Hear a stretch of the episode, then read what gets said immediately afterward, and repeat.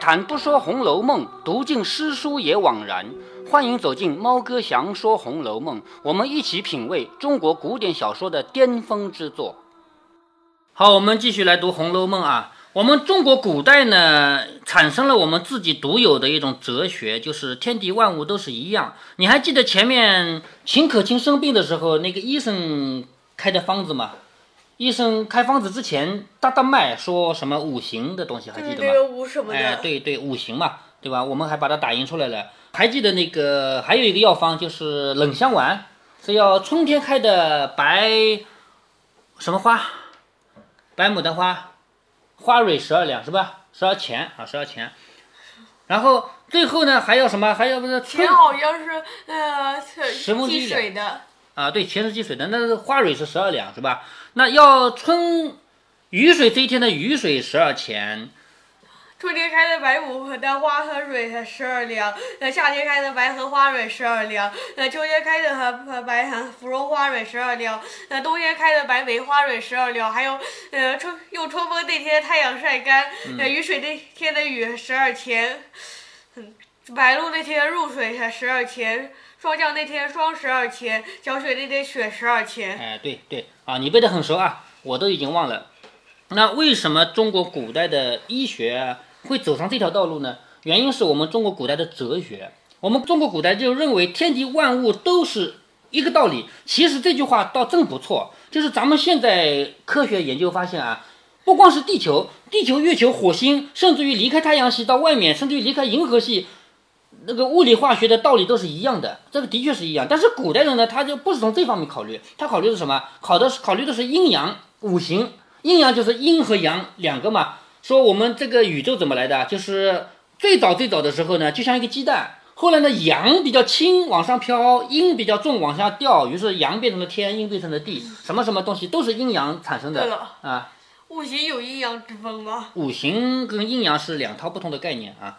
那在这里呢，我们就可以看到史湘云这个人，他要用阴阳来讲天地万物了。那翠缕和他两个人，他史湘云不是叫别的服侍的人，包括奶妈和丫鬟都走了吗？只要翠缕一个人嘛。翠缕就说：“这个花为什么还不开？”史湘云说：“还没到时候。”然后翠缕说：“这个也是篓子花吗？”史湘云说：“这个还不如咱们的。”翠缕又说：“他们那边有一棵石榴，接连四五枝，正是楼上起楼了。这也难为他长得。”史湘云就说：“花草也同人一样，气脉充足，长得就好。气脉是什么？就是阴气和阳气，气它们足了，长得就好。”翠缕把脸一扭，说：“我不相信这个话。”就是翠缕她是个丫鬟，她也不会去读这些书。嗯，荷花有花蕊吗？花都有花蕊的吧？我是没看过啊。翠缕说：“我不相信这个话。如果说同人一样，我怎么没见头上又长出一个头的人来？就是，他不是说那个荷花是上面还能长一个花，那叫篓子花吗？就是荷花的荷一朵花上面长一朵花，这叫篓子花。而且那个石榴花也是，是花瓣双层吧？哎，对，双层。他说，如果天地万物都和人一样的话，那我怎么没见过头上再长一个头的人呢？是不是？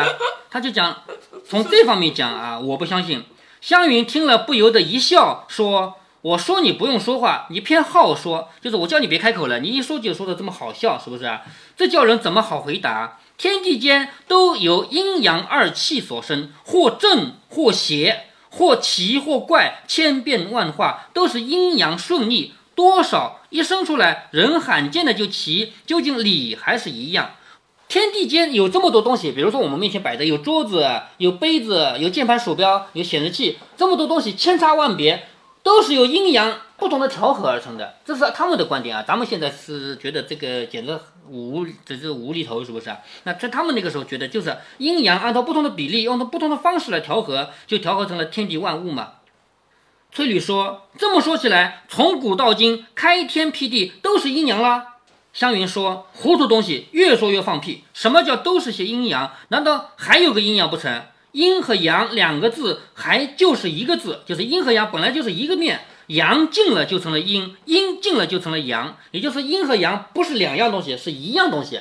这个少了那个就多，那个少了这个就多，不是阴尽了又生出一个阳来，是阴尽了自然阳就多，阳尽了也没有生出一个阴来。”翠缕说。这糊涂死了我了。就是你这么一说，我就越来越糊涂了，是吧？什么个阴阳没影没形的？就是你要是实实在在给我看，这个叫阴，这个叫阳，拿来给我看看，那我就知道了，是不是啊？又没有，那我就不懂了。我只问姑娘，这阴阳是怎么样子的？你告诉我是什么样子的吧，是不是啊？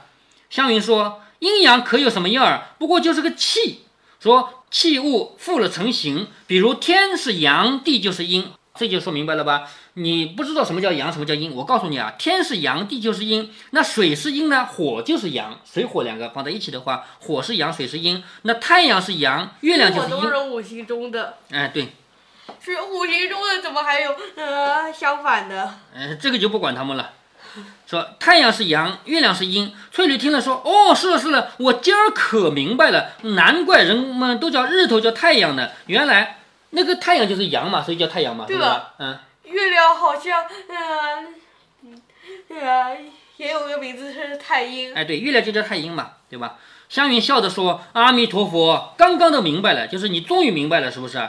翠缕说：“这些大月亮东西好像是呃梵语的，什么？哎，对，平常的口语叫月亮，其实它的名字叫太阴星。我们现在不怎么说了啊。翠缕说：“这些大东西有阴阳也就罢了，难道这些蚊子啊、跳蚤啊、萌虫啊、就毛毛虫啊、花啊、草啊、瓦片、砖头也有阴阳吗？”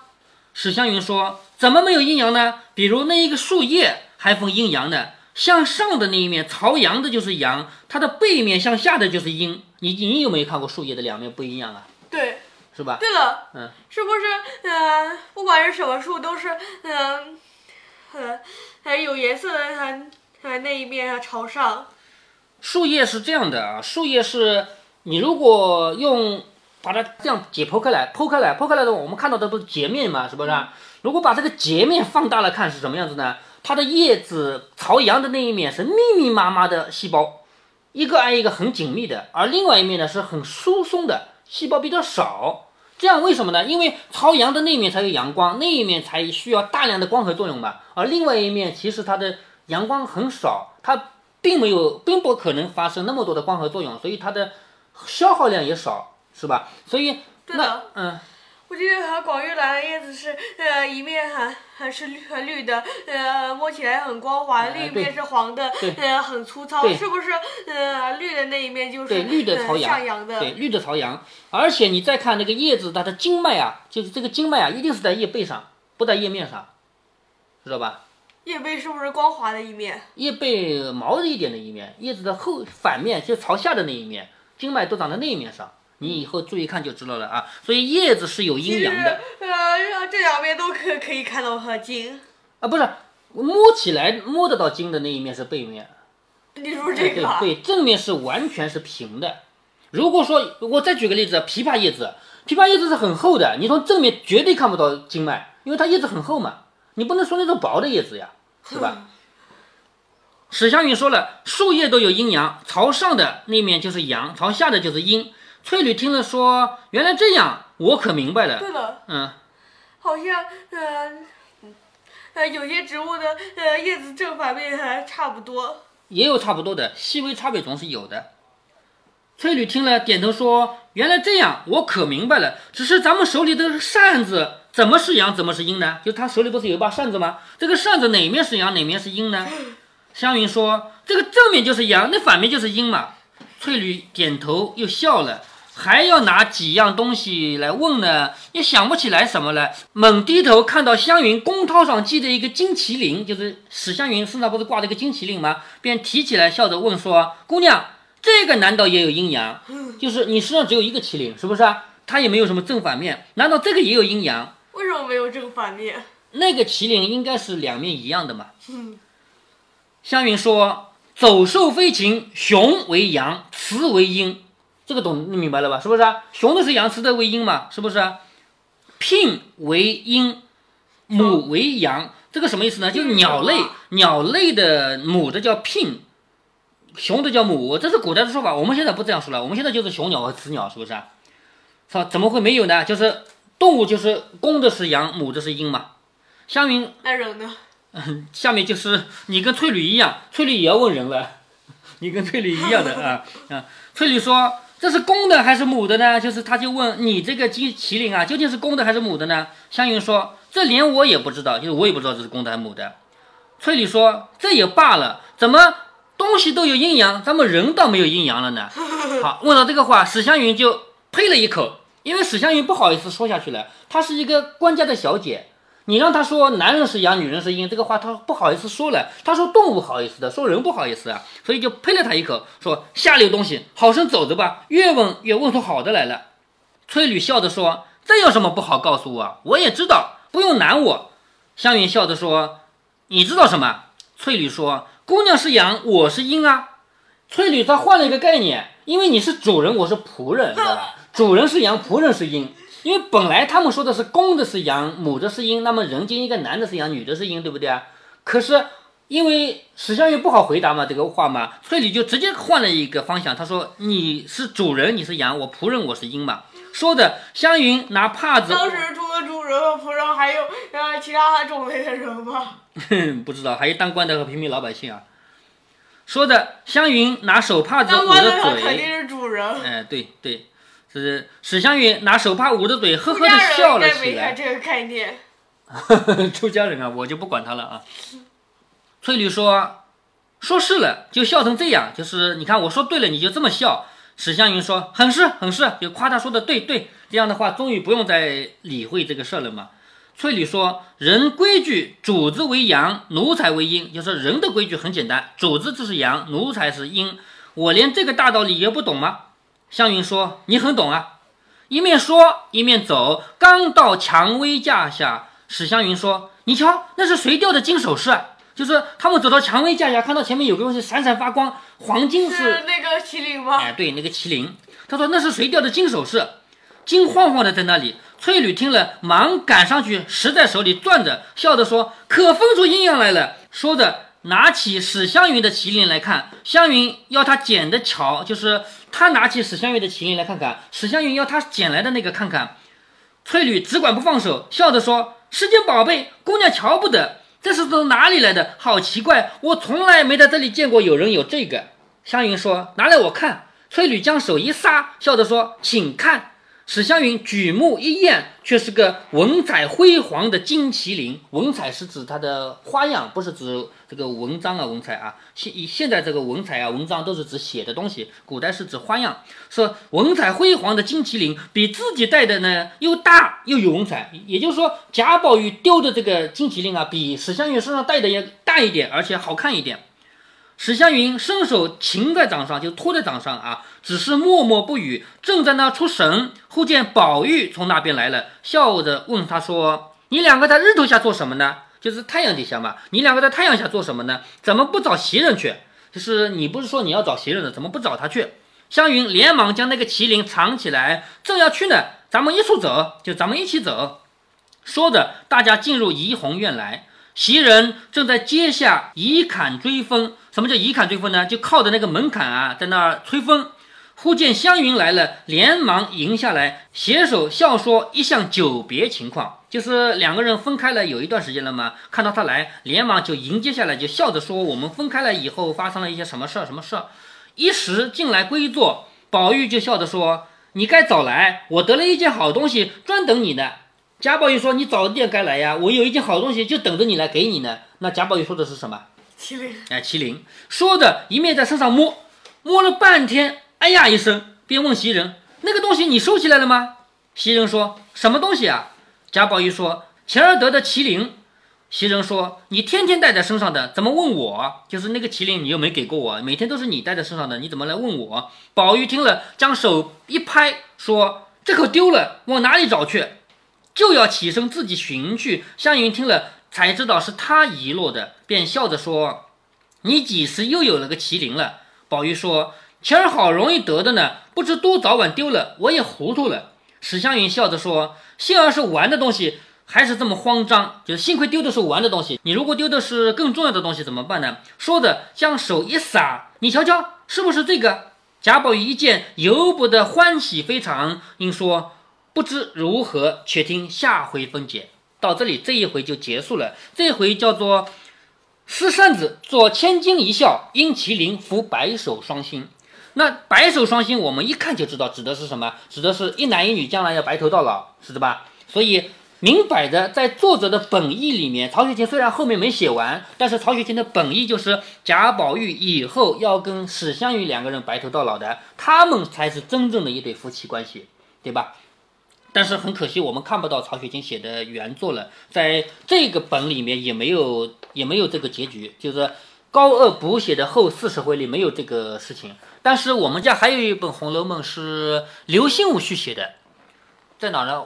应该在那个书架上啊。刘心武续写的《红楼梦》，他写的就是照着照着前面八十回里的这些线索写的。在他写的书里面，贾宝玉最后就是跟史湘云两个人一起在外面乞讨要饭，后来两个人全部变成白头，但是没有变老啊，就那么一段时间，就是因为他们过的日子很苦嘛，头发全白了。然后贾宝玉离家出走去，啊，不是离家出走了，那时候已经离家出走了啊。然后贾宝玉去当了和尚，就离开了史湘云，因为这个结局还是要有的。贾宝玉在《红楼梦》里不断的说：“我当和尚去。”不停的说：“我当和尚去。”是不是？他说了这么多遍，总要兑现的。所以在不管是谁写的《红楼梦》续集，你一定要有这个结局，一定要让贾宝玉当和尚。但是呢，在当和尚之前和，尚之后，那史湘云怎样了？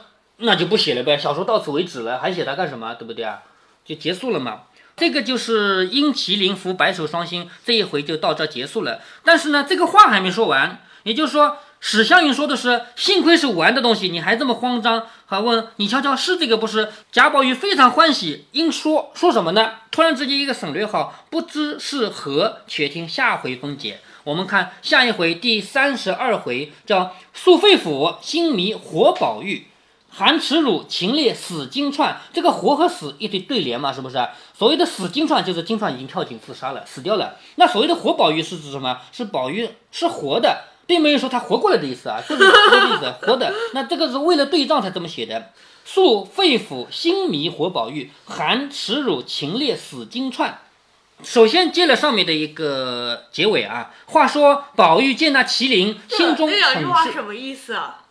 林黛玉跟贾宝玉两个人之间说了一些真正内心情感上的话，就是我们知道贾宝玉和林黛玉两人是两情相悦、真心相爱的，是不是啊？可是两人都在猜疑啊！你还记得前面两人吵架吗？吵架的原因不就是互相猜疑吗？对不对？贾宝玉嘛就想着你为什么老是提那个金玉良缘的事情？为什么老提啊？你不提不就行了吗？是不是啊？林黛玉嘛就想着你干嘛要有一个玉，那个人要有一个金呢？两个人互相猜疑，结果吵架吵得一塌糊涂，惊动了老太太，对不对啊？那这一回呢是林黛玉和贾宝玉两个人真心相对，完全说出了自己的心里话，叫恕肺腑，听懂了吧？恕肺腑就这个意思，恕肺腑心迷活宝玉，就是让贾宝玉这个内心啊，就是能感觉到这样的一种爱。含耻辱，情烈死金钏，这个你懂的吧？是不是？因为金钏被赶出去了，他觉得很羞耻啊，很可很耻辱啊，就直接就跳井自杀了呀。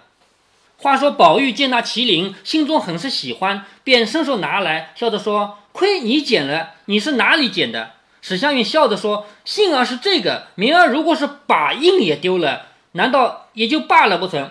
什么叫印呢？印是当官的人的凭证，比如说我是个皇帝，皇帝有这么大个玉玺，是不是？写了圣旨以后，说这个圣旨命谁到哪个地方去当官，要把这么大个玉玺干一下，那个玉玺就是个印嘛，只不过那个印是用一块玉做的。那一般的官员也有印，叫金印嘛。这个印，你丢了印就不是官了。皇帝让你当官，就是把印给你；你不当官了，就要把印交还给皇帝。如果把印丢掉，就不是官了，是不是啊？所以史湘云说的是：哦，你幸亏今天丢的是一个麒麟，是玩的东西。哪一天你把印丢了，那难道也就这么算了吗？是不是？你看贾宝玉会怎么说啊？贾宝玉说：丢了印是平常，如果丢了这个，我就该死了。在贾宝玉的眼里，当官的人丢了个印算什么事情啊？很平常的。但是我不能丢这个，那为什么贾宝玉认为这个麒麟比当官的人的印重要呢？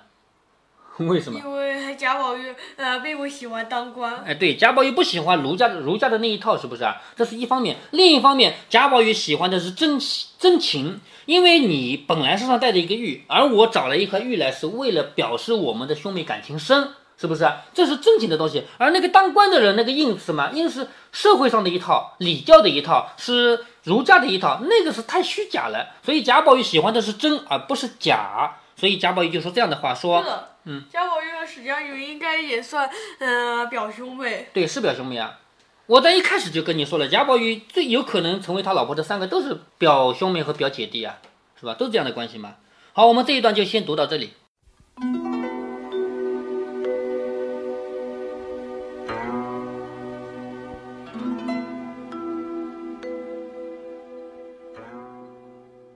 下面请听猫哥帮大家做一个精准的归纳：天为阳，地为阴，白天为阳，黑夜为阴。同样在天上的东西，日为阳，月为阴；同样是天上的现象，晴为阳，雨为阴；同样是地上的东西，山为阳，水为阴；同样是山，南坡为阳，北坡为阴；同样是水，北岸为阳，南岸为阴。哎呀，多么正确！咱们的老祖宗是多么的正确。再来。生物界，雄性为阳，雌性为阴。同样是雄鸡，身强力壮者为阳，弱小者为阴。等等，如果现在有三只雄鸡，A 最厉害，B 普通，C 最弱小，祖宗会说：当 B 和 A 比的时候，A 为阳，B 为阴；当 B 和 C 在一起比较的时候，B 就成了阳，C 为阴。嗯，这也还说得过去。那么，请问？两条蚯蚓在一起，哪一条是雄性，哪一条是雌性？咱们的老祖宗可能从来就没敢想过，这世上还有雌雄同体的生物。所有的蚯蚓都是一样的性别，可是偏偏它们既有雄性生殖系统，也有雌性生殖系统。所以这种生物明明有雄有雌，但是阴和阳已经不能从性别上区分个体了。以上只是阴阳论的一个问题，简单来说就是有的时候会失效。阴阳论还有一个问题，简单说来就是有的时候会有多条规则缠绕。比如说，按照翠缕的说法，人既可以按性别说男为阳，女为阴，也可以按身份来分主为阳，仆为阴。那么，先把人按性别分，再按主仆分的呢？还是先按主仆分的？这个很重要，因为这关系到你怎样比较女性主人和男性仆人之间的阴阳关系。如果先按男女分，那么男性仆人就算是仆人，好歹也是阳中的阴；女性主人就算是主人，也还是阴中的阳。